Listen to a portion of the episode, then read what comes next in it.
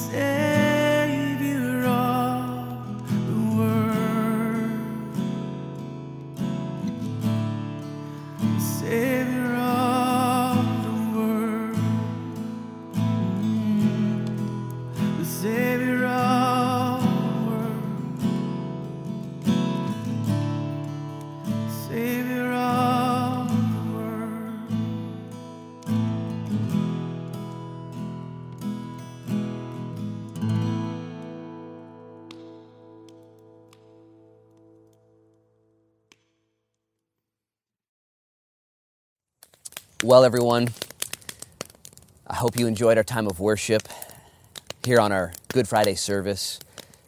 And I know as I'm gathering here in the woods with the camera crew, separated by six foot radius, I enjoy seeking the Lord with you and anticipating that this is what you'll be doing. And even as we're here on location and considering you watching right now at your house, I think of what Paul said when he wrote the book of Hebrews. I'll read it to you. He said, Therefore, we also, since we are surrounded by so great a cloud of witnesses, let us lay aside every weight and the sin which so easily ensnares us, and let us run with endurance the race that is set before us, looking unto Jesus the author and finisher of our faith, who for the joy that was set before him endured the cross, despising the shame, and he has sat down at the right hand of the throne of God. For consider him, verse 3, who endured such hostility from sinners against himself, lest you become weary and discouraged in your souls.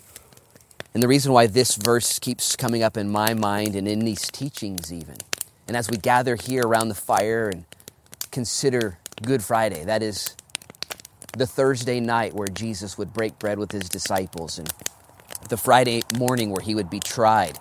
Not once, not twice, not thrice, but six times. And then he would be pinned to the tree at 9 a.m. on Friday morning. And the reason why we remember that event 2,000 years ago is because if we don't, we're going to get weary and discouraged in our souls. And I don't know about you, but this whole coronavirus and shelter in place and, and quarantine, man, it's got me weary and discouraged in certain areas until I set my attention back on Jesus, until I remember what He's done, what He declared, and listen, what He's doing.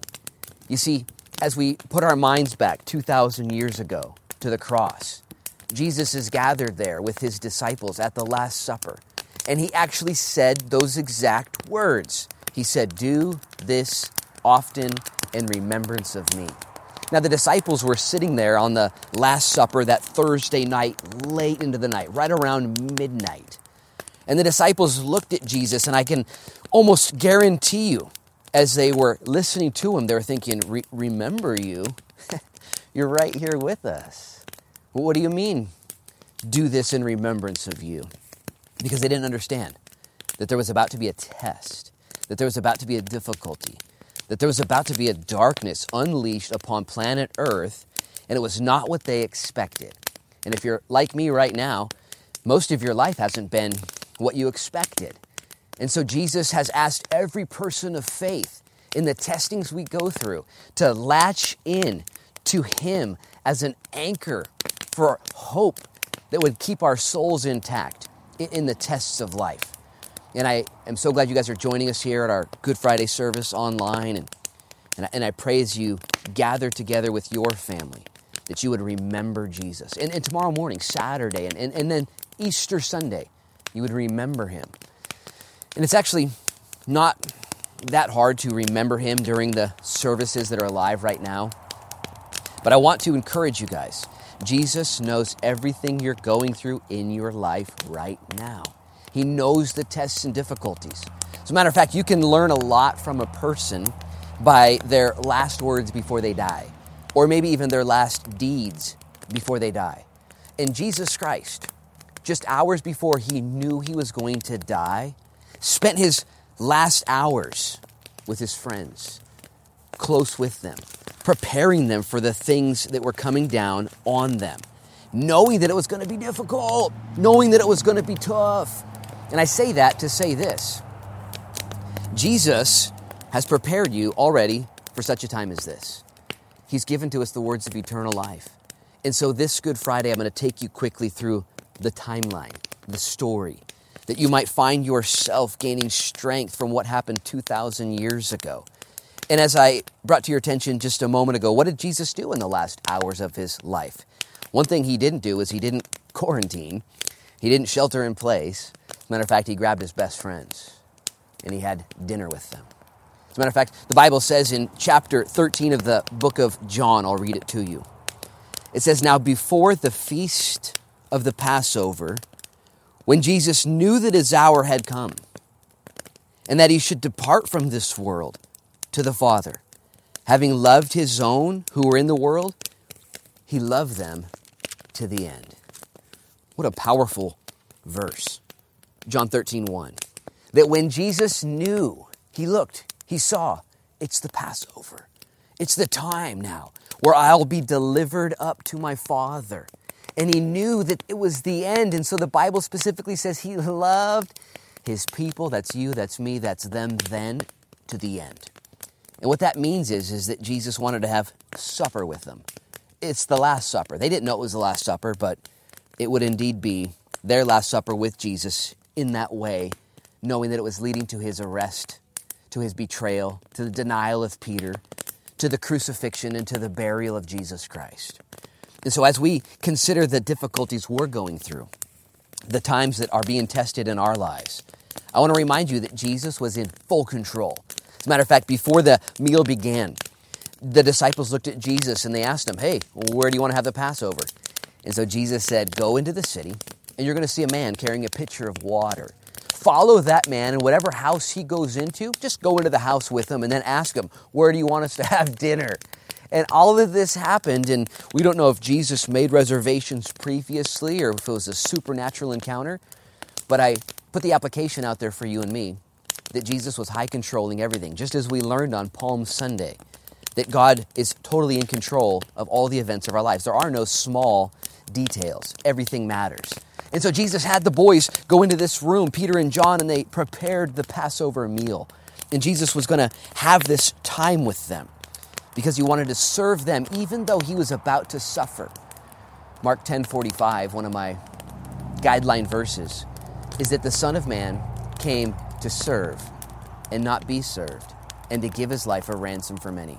And this is seen in Jesus' life, even on the eve of his death, serving his disciples by dining with them and fellowshipping. And Jesus gave his disciples instructions, and right at the end of the meal, Jesus took the cup and he took the bread. And he began to do something different during that particular Passover meal that they hadn't yet experienced. Jesus said, This cup is my blood. It's a new covenant, spilled for you. Take and drink. And he passed it to the twelve, and they each partook of the cup. And he took of the bread, and he said, And this bread is my body broken for you. Take and eat. And he passed the bread around. And when we take communion, and we remember Jesus and his death and burial and resurrection, we're partaking of his broken body. We're saying, yeah, that's that was for me. And when we take the cup, we're reminding ourselves that his blood was spilled in my place, in my stead, and we can trust him and his blood and his broken body were, were enough. And Jesus did this there on that night with his disciples to express his love for them. And you guys know the story. At the end of the meal, Jesus took off his robe and he put on the garments of a servant. And he began to then wash his disciples' feet. Peter resisted this service and didn't want his feet to be washed. And Jesus said, You need me to wash your feet. Even though you're already saved, you don't need a whole bath, Peter, but you do need to be washed. And I want to remind you guys right now in this world, and we walk through some things we ought not to walk through. We engage in things we ought not to engage in. We see things, we experience things. And yet, the Holy Spirit and the blood of Jesus and the Word of God are available to you right now to cleanse you, to wash you, to get you right back to where you need to be. And so, maybe even now on this Good Friday evening, as you're gathered together, just plead the blood. Lord, would you wash me once again? Cleanse me.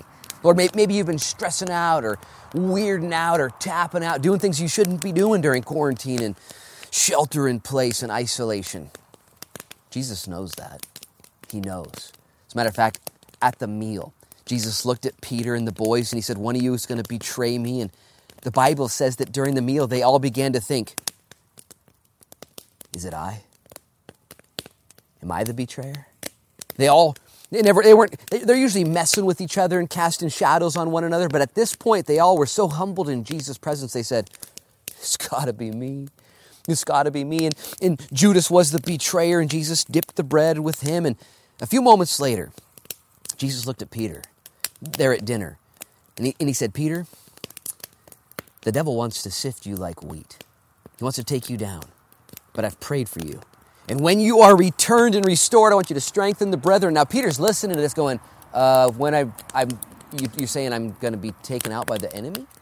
I'm going to have a dark time? Can, can I just, can we just bypass that? And Jesus said, before the rooster crows, you're going to deny me three times. Can you imagine the heartbreak? You see, the provision of Jesus Christ is not just for the sins of our past, but Jesus was making provisions for the sins of Peter's future. See, I believe that the blood of Christ is so sufficient and so efficient that it takes care of our past, that it provides atonement in our present, and it provides security for our future failures.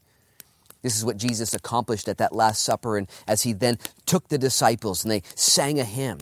The Bible tells us that as Jesus left there at the Last Supper, that he walked then to the Garden of Gethsemane. John chapter 14, 15, 16, and 17 record this story. The hours of the night were about 1 or 2 in the morning. And Jesus would take his disciples to the Garden of Gethsemane and he would ask them to pray with him, 2 or 3 in the morning. And as they prayed, they fell asleep and they were weakened by the food that they had just eaten. But Jesus went off by himself and he prayed. And such anguish was going through his veins that blood vessels were popped in his face and he began to sweat great drops of blood. Jesus praying for the sins of the world, enduring the penalty that should have been mine, that should have been yours. And Jesus, after he had prayed those great prayers, went and woke his best friends up who had fallen asleep on their job. And, and at that moment, the high priest came to arrest Jesus in the Garden of Gethsemane. And as the priest came and the guards with pitchforks and fire and all of the rest, Peter woke up from a slumber. He'd been sleeping while he should have been praying, and he pulled out his sword and began to cut people's heads off. And he missed and cut Malchus's ear off. You guys know the story. And as he attempted to cut Malchus's head off, he missed and cut his ear off. And Jesus had to stop Peter and say, Peter, put your sword away. This isn't what we do. You're in the flesh once again. You need to be redeemed. And Peter was being taken down, notch by notch. Listen, by painful notch. Until finally he would find himself so embarrassed, so devastated by his own failures in Jesus being the Savior, while Peter was the sinner. Jesus would grab Malchus's ear and put it back on his head and fix his ear. And this miracle was performed, and I bet Malchus was a changed man, where once he hadn't seen, now he did see. Jesus would be arrested. Jesus would be taken then to Annas' house, the high priest, and he would endure then six separate trials. Annas, the high priest, and Caiaphas as well would examine him, beating him and plucking his beard out of his face and asking him, Are you the king of the Jews? Jesus would respond, It is as you say. Blasphemy, they decried as they slapped him and spit upon him. And then they would bring him before the Sanhedrin the next morning, six in the morning. These three trials, all done by the Jewish leadership, would determine that Jesus was guilty, guilty, guilty. And yet you and I know Jesus Christ was innocent, that he himself was bearing the sins of the world. The Bible says that while Jesus was being tried by Annas and Caiaphas and there in the high priest, that Peter had followed at a distance. Peter had seen his Savior, his friend, arrested, and he followed him at a distance and he was warming himself just like this fire outside watching. And one, two, three separate people asked Peter, Aren't you one of his disciples, one of his friends? And some of the lowest moments of Peter's lives was experienced as he denied the Lord. Eventually, a little girl came and said, I, I, I saw you with Jesus. I just did. And Peter said, I don't blankety blank no, the blankety blank man. He cursed. And right at that moment, something powerful and miraculous happened. The rooster crowed, and Peter heard it. And at the same time, the Bible says in the Gospel of Luke that Jesus was led out of the praetorium of Caiaphas' house, about 60 or 70 feet away. And the Bible says that as soon as he heard the rooster crow, he knew he had done it. And he looked up, and the Bible says that Jesus Christ gazed upon Peter, and he actually beheld Peter in his gaze. He caught Peter. Now, you might know what it's like to be caught in the act, to be caught red handed, to be caught doing something you said you would never do. And yet, Jesus, with his eyes of grace, caught Peter, caught him, caught, caught him. Like to, to catch him, not to catch him like, I got you where I want you. No, to catch him. Can you imagine Jesus? He'd been arrested, he'd been beaten, he'd been denied, and he's still saving. This is why it's so important that we remember on Good Friday and that we remember when we take communion who Jesus is and what Jesus did on the cross. And Peter would see this gaze from his best friend, and as Jesus would be taken off into the inner prisons that night, only to be tried the next morning. Six in the morning, Jesus would be brought back out before the Sanhedrin, and the Sanhedrin would condemn him and send him to Pilate. And Pilate would look at Jesus, and he would examine him and find no fault in him.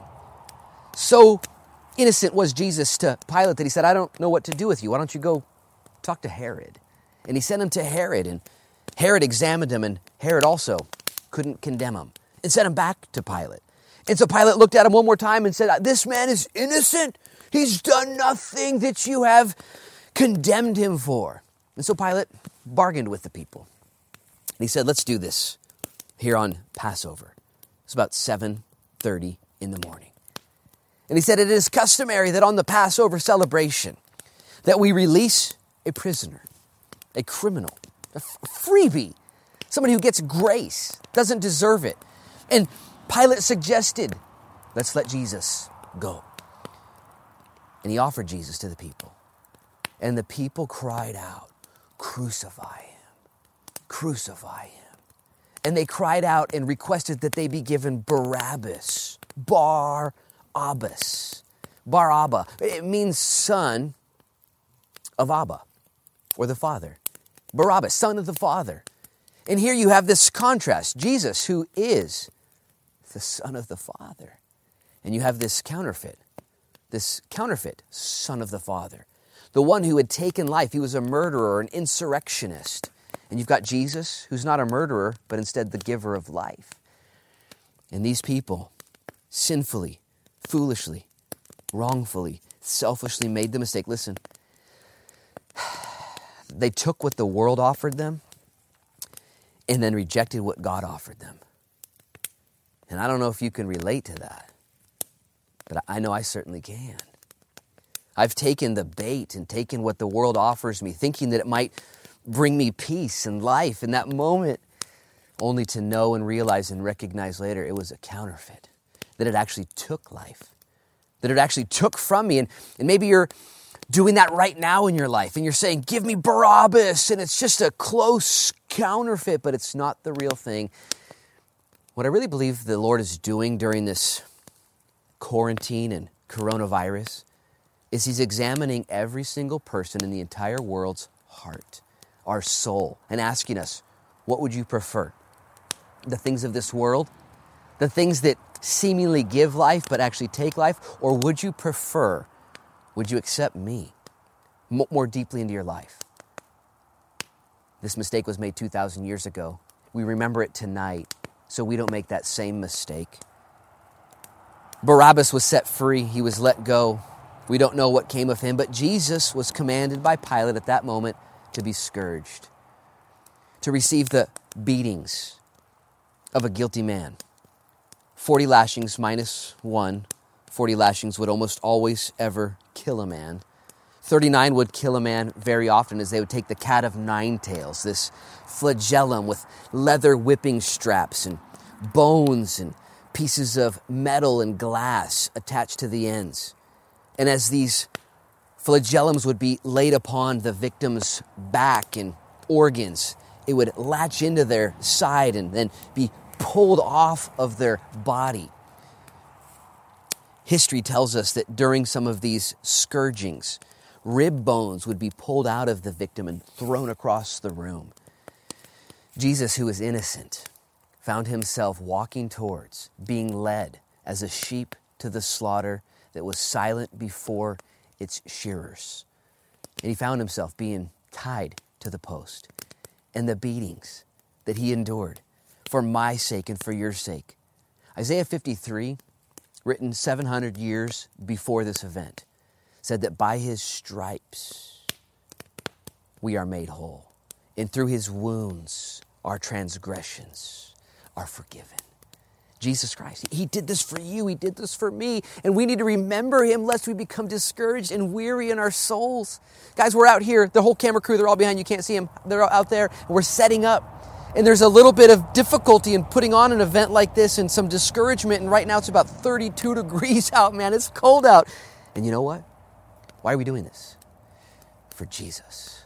Why do we do anything we do? For Jesus. Remember him. What did he do for you? So we can do for him what he has us to do. And he endured those whippings for you and for me. Now, guys, the Bible is so specific and accurate in order to detail God's purpose and his intention for your life. Jesus was then led out of Pilate's stronghold after he endured this beating. And the time was about 8:30 in the morning. And as he was led there outside of Jerusalem, he would put his cross on his shoulder and carry it as far as he could. And Simon the Cyrene would be asked to continue to carry the cross for him. And then at 9 a.m., outside of Jerusalem, Jesus Christ would be nailed to the cross. Now, inside Jerusalem, this was the celebration of the Passover. At that very time, this is Friday, 9 a.m., the sacrifices would begin in Jerusalem. Hundreds and thousands of lambs would have their necks slit, their blood spilled, the offering giving in order to commemorate what God had done at the Passover as the lambs were slain. And Jesus Christ, outside the city, his blood spilling from his body, mingling with the ground, running down into the Kidron Valley, joining the blood of the lambs. Jesus, the ultimate sacrifice. The Bible says that while Jesus was on the cross, the sky darkened and the earth quaked. That during this time on the cross, the veil in the temple was split in two from the top to the bottom, verifying that Jesus' death was gaining access to every single person to the very presence of God. Jesus said on the cross seven things. And I'm going to conclude with those seven things.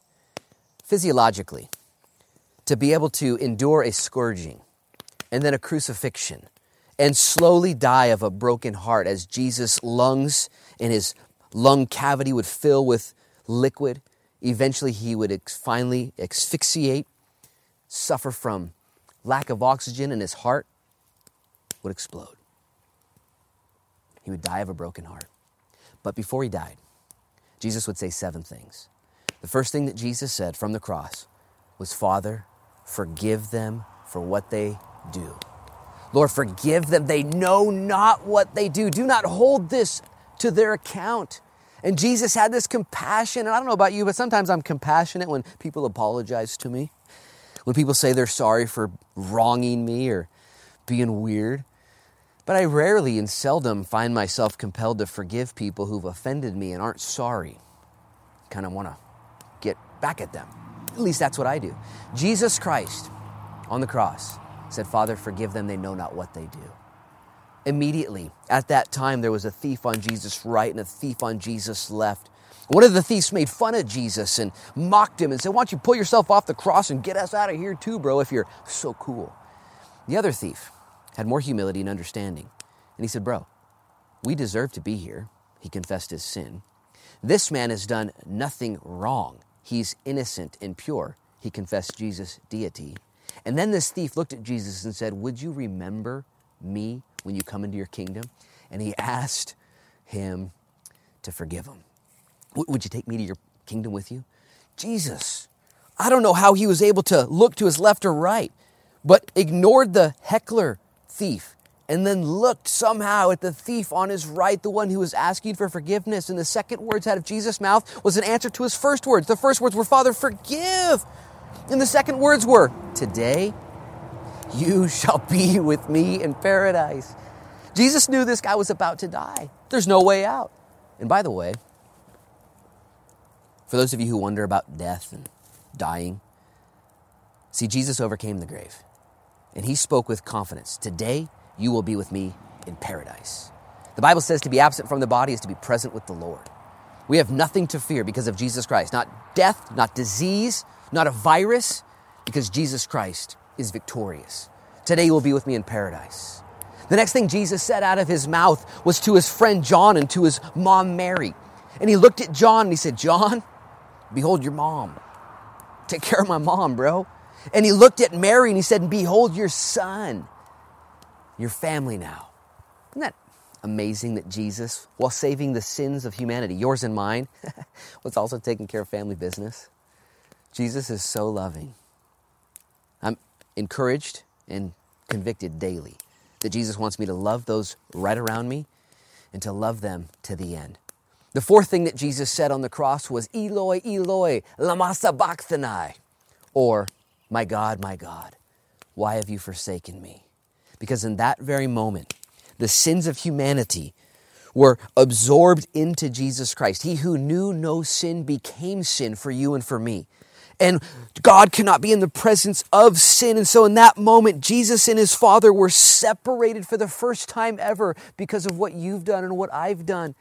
And Christ cried out, My God, my God, why have you forsaken me? In order to endure your sin. It wasn't the nails and the whips that were so intense, but it was that separation from the Father that Jesus had never experienced but was willing to experience for you. At this point, Eloi, Eloi, lama sabachthani, the ground quaked and shook. And Jesus, in his fifth saying, said, I thirst his humanity. As he suffered on the cross, he was 100% God, but also 100% man.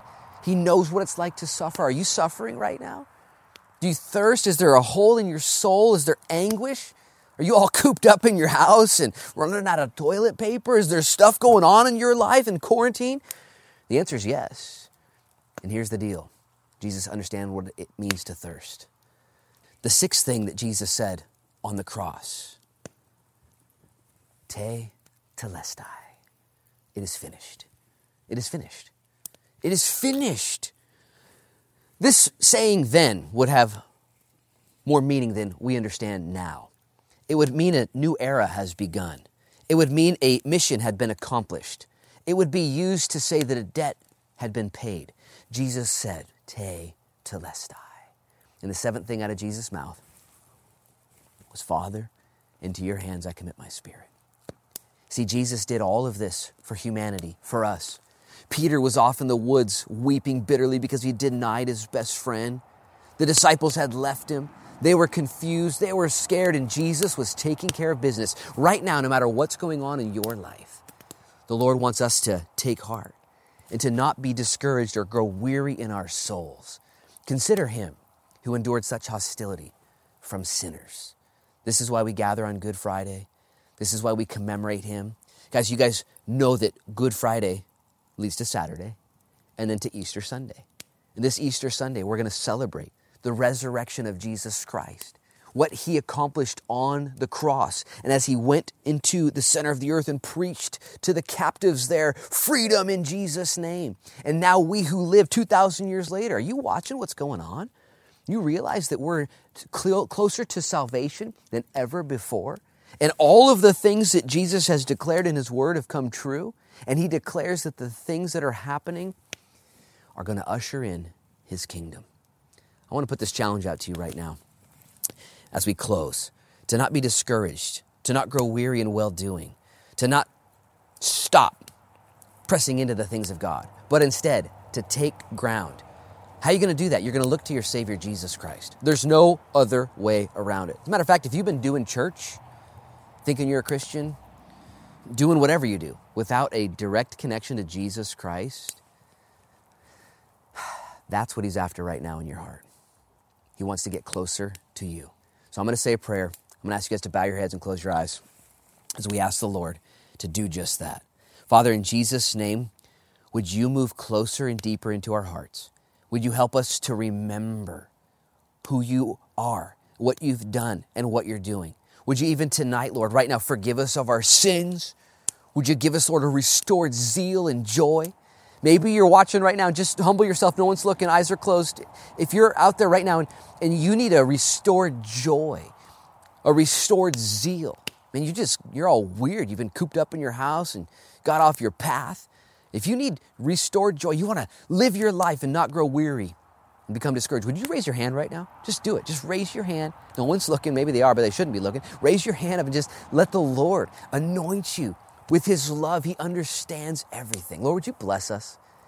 Would you, Lord, do a work? I pray that you would revive the church during this time, that we might find ourselves stoked. Even if I were to put wood back on this fire, Lord, it would stoke back up. Would you put wood upon our fire? Lord, would you get us into the word and do a work within us? Thank you for all you've done for us. Lord, we remember you on this Good Friday. Would you be honored in what we've done? We pray for your continued, Lord, help and mercy and protection upon our country, upon our county. Lord, would you end the coronavirus soon? Would you keep us safe? We plead the blood. We put it on the doorposts of our homes and our hearts and our souls. We love you, Jesus. Thank you for loving us first. We pray all these things in Jesus' name. Amen. Amen. Amen. God bless you guys. It's not that hard. Draw near to the Lord, the Bible says, and he'll draw near to you. Resist the devil, and he'll flee from you. It's not that hard, but you got to do it. And so during this time of quarantine, continue to draw near to the Lord. Journal, write, pray, memorize scripture, repent of sin. You can email us at southbeachchurch at or get a hold of us on Messenger or Facebook. We're doing our best to connect with everyone during this time. But you know what? the Lord's actually doing a work in our hearts as well. It's, I'm going to say it, and we might edit this out, but we probably won't. The Lord wants you not just to connect and stay connected with the church and pastors, but more than that, He wants you to connect with the senior pastor, Jesus Christ. That's what you really need. You really need a connection with Him. So may the grace of our Lord and Savior Jesus Christ be with us. To him be the glory both now and forever. God bless you guys. We love you very much. We'll see you Easter Sunday morning. Stay in the book, and may the Lord bless you.